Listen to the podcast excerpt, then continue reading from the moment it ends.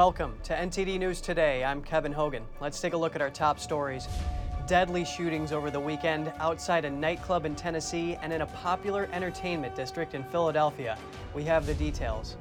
Bipartisan gun legislation is in the works, but will it be popular enough to get the 60 or more votes needed to pass the Senate? The White House says inflation is a top priority and that they will explore a number of options. The President and First Lady will also attend the Summit of the Americas this week.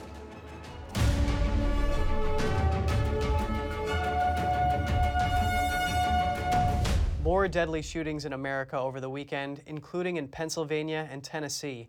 It sounds like multiple gunmen were involved in both. It's unclear if the shootings were gang related or not. NTD's Jessica Beatty has more.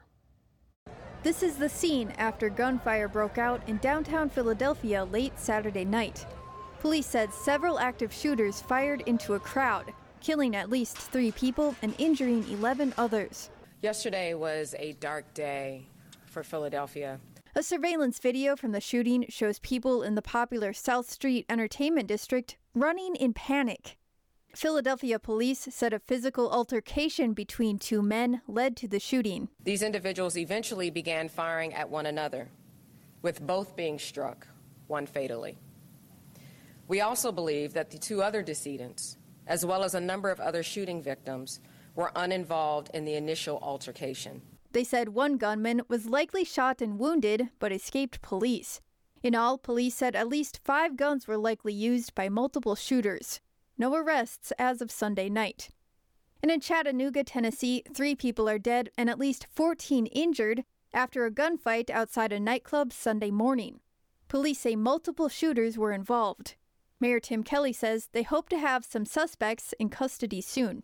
We're fortunate in that this appears to be driven by a small number of people, uh, no less tragic, however. Police say some victims were hit by bullets, others by vehicles fleeing the chaos. The motive for the shooting is unclear. And over in Wisconsin, the state's Department of Justice has identified the man who allegedly shot and killed a former judge as 56 year old Douglas Uhde. Court records show the judge had previously sentenced Uhde to six years in prison for armed burglary. Uhde's accused of entering the home of retired Judge John Roemer Friday morning and killing him. Officials say they found Uhde in the judge's basement with an apparent self inflicted gunshot wound. He was hospitalized in critical condition. Jessica Beatty, NTD News. Democratic Senator Chris Murphy says he's confident but anxious about the bipartisan gun control legislation he's working on with Republicans.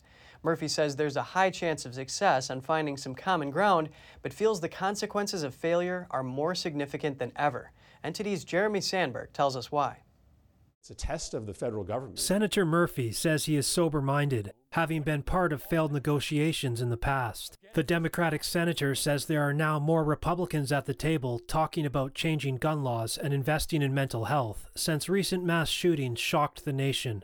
There's just a deep, deep fear for our children right now, and also a fear that government is so fundamentally broken that it can't put politics aside to guarantee the one thing that matters most to adults in this country the physical safety of their children. Senate Majority Leader Chuck Schumer says he wants a deal this week. While Murphy doesn't know if it will be possible to vote this week, he hopes to have concepts to present to colleagues and make decisions toward a sustainable package within the next five days. Right now, we aren't exchanging offers between both sides. We are writing a piece of legislation together, collaboratively. Murphy says he doesn't want competing proposals on the Senate floor and is looking to gain support from both parties when it comes time to vote. We're trying to figure out what can get 60 to 70 votes in the Senate. President Joe Biden has claimed the Second Amendment is not absolute and urged Congress to ban so called assault weapons. Biden also suggested restrictions on 9mm handguns, although the White House later walked back his comments. Murphy made it clear he thinks Biden should let Democrats negotiate with their Republican colleagues themselves. Um, I've talked to the White House every single day um, since these negotiations began, but right now the Senate needs to handle these negotiations. According to Murphy, Biden's proposed ban on so called assault weapons is not part of the bipartisan common ground he seeks. We are not going to put a piece of legislation on the table that's going to ban assault weapons. Murphy says he senses Republicans are aware the public needs definitive answers and won't stand in the way of common sense measures if they want to get reelected. We are talking about a meaningful change in our gun laws, a major investment in mental health, perhaps some money for school security that would make a difference. Red flag laws, tightened background checks for gun buyers that could include juvenile records, and possibly raising the age limit from 18 to 21 to buy semi automatic weapons are on the table. I also agree that we're not going to do anything that compromises people's Second Amendment rights. We're not going to do anything that compromises the ability of a law abiding American to be able to buy a weapon. Calling it a test of democracy, Murphy says it's also a test for the federal government to deliver during a moment of fierce anxiety among the American public. I think the possibility of success is better than ever before, but I think the consequences of failure for our entire democracy are more significant than ever. Out of the proposals in the package, Murphy thinks red flag laws, laws that allow guns to be taken away temporarily from individuals deemed a threat to themselves or others following a court order, are the most important. He says it's not just about getting more states to pass red flag laws, but helping states implement them with proper funding. Jeremy Sandberg, NTD News. Friends and family are mourning the death of a Texas man and his four grandsons who were killed by an escaped convict. Authorities say 66 year old Mark Collins and his grandsons, ranging in age from 11 to 18, were killed by convicted murderer Gonzalo Lopez, who stole their pickup truck and later died in a shootout with authorities. The family's pastor described the family as having the greatest character, the deepest faith, and unrelenting kindness and love. The Collins family said in a statement, These precious people who loved and were loved by so many will never be forgotten. Authorities believe Lopez confronted the family on Thursday. The Leon County Sheriff's Office has not specified how they were killed. The leader of a Mexican church pleads guilty. California Attorney General Rob Bonta announced he had secured a guilty plea and conviction on multiple felony counts of sexual assault against the head of a Mexico based evangelical church that claims more than 1 million followers worldwide. Naasón Joaquin Garcia is the leader of the Guadalajara based church known as La Luz del Mundo, or Light of the World. He pled guilty to the counts involving three separate minors. The conviction comes ahead of the trial, which was set to begin today. Sentencing is currently scheduled for Wednesday. According to prosecutors, five victims, some of them minors, alleged that they were raped or otherwise sexually abused by Garcia. Prosecutors also cited a video in which Garcia is seen watching while a young boy has sex with a member of his own family. Internet sites say the church has between 1 million and 5 million followers worldwide in more than 50 countries, including many followers in the United States. This week, President Joe Biden and First Lady Jill Biden will be attending the ninth Summit of the Americas in Los Angeles. It's an event that brings together government officials worldwide. Among the issues on the agenda, economic prosperity. That's an issue that the White House is also placing high on its own to do list. President Joe Biden says the U.S. is ready for a new phase of stable, steady growth coming out of the COVID 19 pandemic.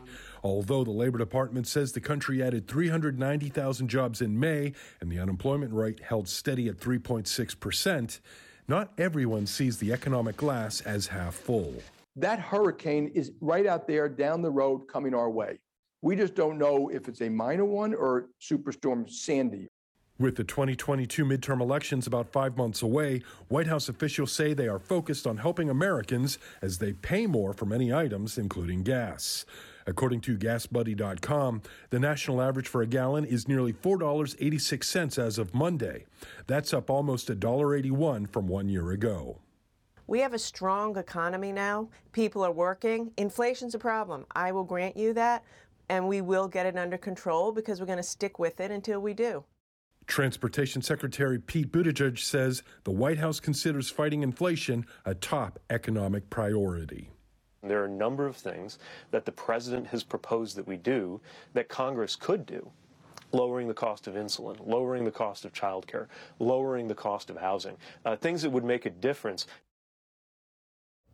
Some good news for parents whose children only drink special formula. Store shelves will be stacked with it by June 20th. That's according to Abbott, the company that makes formula.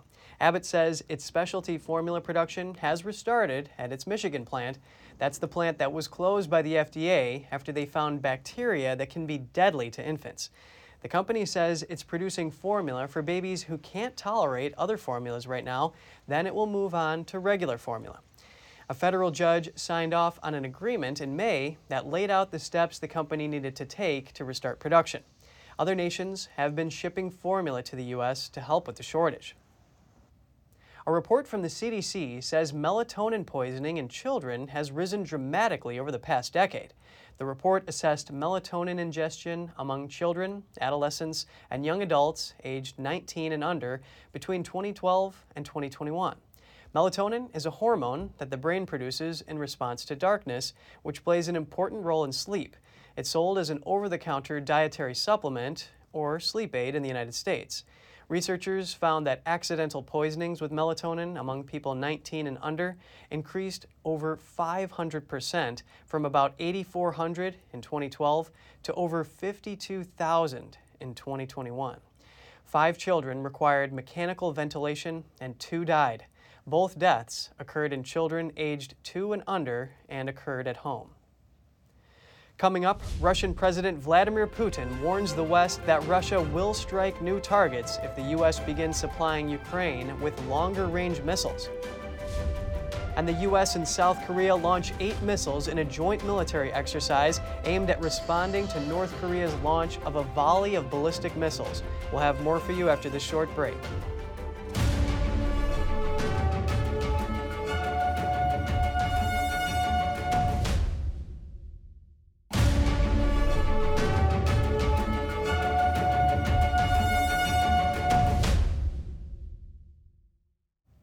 Russian President Vladimir Putin sends out a warning to the West that Russia would strike new targets if the United States started supplying Ukraine with longer range missiles.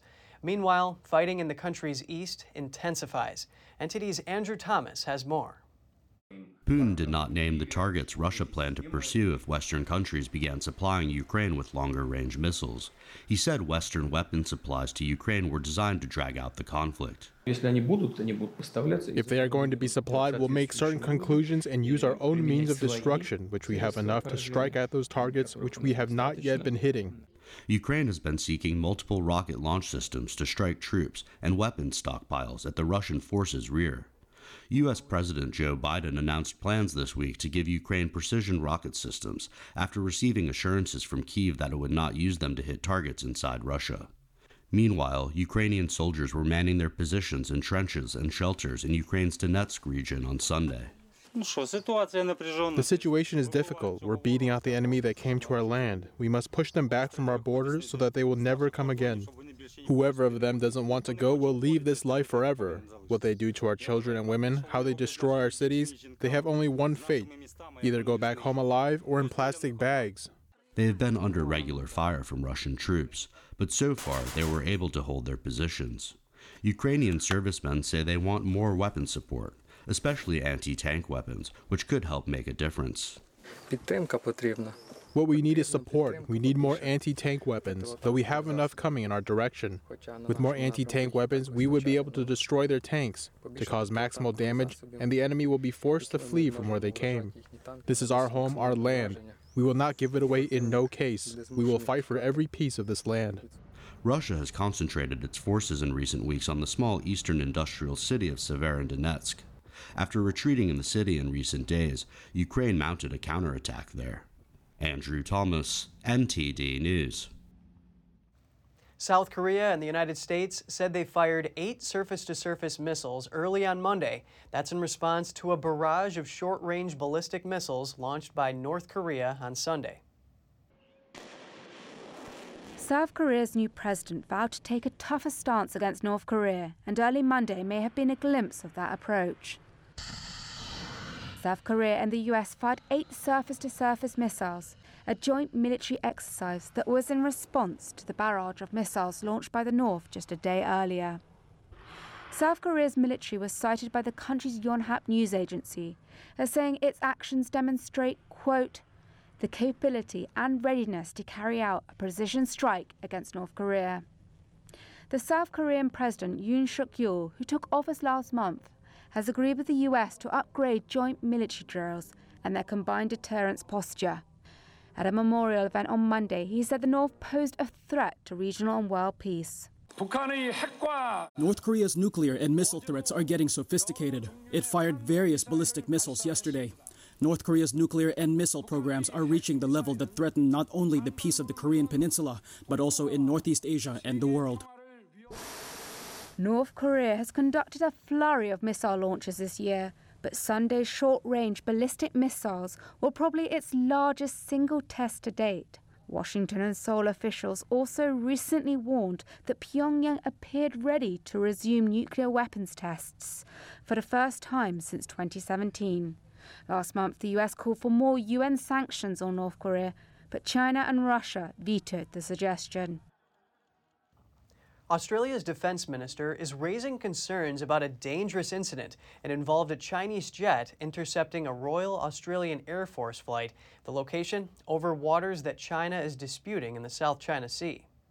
I can confirm that on the 26th of May, a RAAF P 8 maritime surveillance aircraft was intercepted by a Chinese J 16 fighter aircraft during what was a routine maritime surveillance activity in international airspace in the South China Sea region. The intercept resulted in a dangerous manoeuvre which did pose a safety threat to the P 8 aircraft and its crew. The Australian government has raised our concerns about the incident with the Chinese government. The Australian Defence Minister says a Chinese military jet released flares as it flew close to the side of an Australian aircraft on May 26th. The jet accelerated and cut across the nose of the Australian plane. It then released, quote, a bundle of chaff which contained small aluminum pieces, some of which were ingested into the Australian aircraft's engine. The Australian crew responded by flying back to base. None of the crew were injured. The defense minister says it was quite obviously very dangerous. He stressed that the incident will not deter Australia. Three months ago, a Chinese warship pointed a laser at a Royal Australian military aircraft. And a former Australian lawmaker has won a lawsuit against Google. The ex deputy premier of the state of New South Wales says the site allowed defamatory videos on YouTube, which ended his political career. Uh, I'm happy uh, that on the record now it's clear that Google uh, allowed this to happen. I have been defamed. Uh, it was a campaign of, of abuse uh, especially online, um, and the racist slurs and the intrusion into my life and my home and my family uh, is something that I think today has now been cleared and, and vindicated. And the court ordered Google to pay John Barilaro $515,000. He also says the YouTube user that posted the videos apologized, and that's all he had been looking for. But he says Google still continued to host the defamatory videos and they only removed the videos when the court ordered it.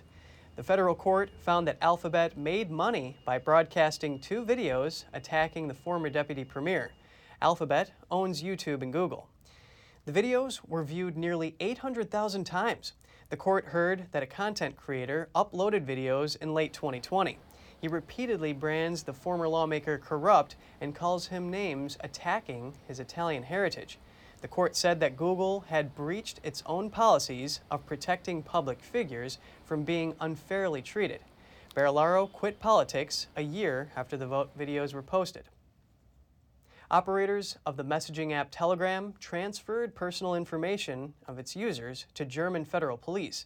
It's a move that deviates from the company's earlier claims of shielding such data from governments. German media Der Spiegel says the personal data is related to users who were suspects of terrorism and child abuse crimes.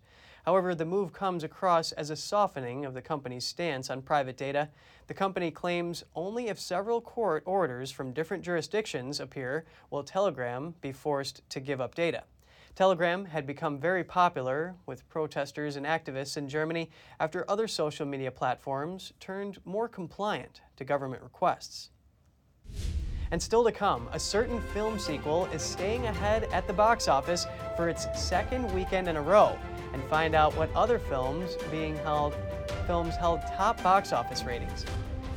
And thousands of rowers traveled through the canals of Venice in a rowing marathon. The event was created in 1974 to raise awareness about the problems of maintaining the lagoon city. We'll have more for you in just a minute here on NTD News.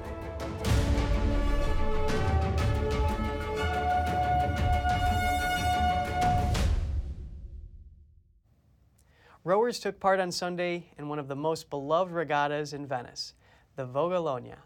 More than 1,700 boats set off from St. Mark's Basin to take part in the spectacular regatta, which attracts enthusiasts from all over the world every year. About 7,000 rowers, both professional and amateur, crowded the canals of Venice in the 30 kilometer rowing marathon. It was created in 1974 to raise awareness about the problem of waves afflicting the lagoon city. Over the years, the number of boats and sailors in the race has steadily increased, Participants can freely choose to take part in the competition with different types of rowing boats to enjoy the spirit of the historical event. Movies that open huge usually see their ticket sales fall by at least 50% in their second weekend out. However, a certain high flying sequel is defying the odds and setting records. Here's the weekend box office top five. I thought maybe this one. It makes you look like King Zog of Albania. Downton Abbey, A New Era picked up $3 million, falling to fifth place. The Bad Guys are still zooming along. $3.3 million put the animated adventure in fourth place. The Bob's Burgers movie stayed in third, taking in $4.5 million. Things just got out of hand. $9.3 million kept Doctor Strange and the Multiverse of Madness in second place. We're going into combat on a level no living pilot's ever seen. With no new challengers, Top Gun Maverick fell just 32% in its sophomore weekend, grossing $86 million for a 10 day domestic total of $292 million, already Tom Cruise's highest grossing film ever at the domestic box office. Thank you so much for joining us. We're going to put our email address on screen. We'd love to hear from you. For podcasters, that's news.today at ntd.com.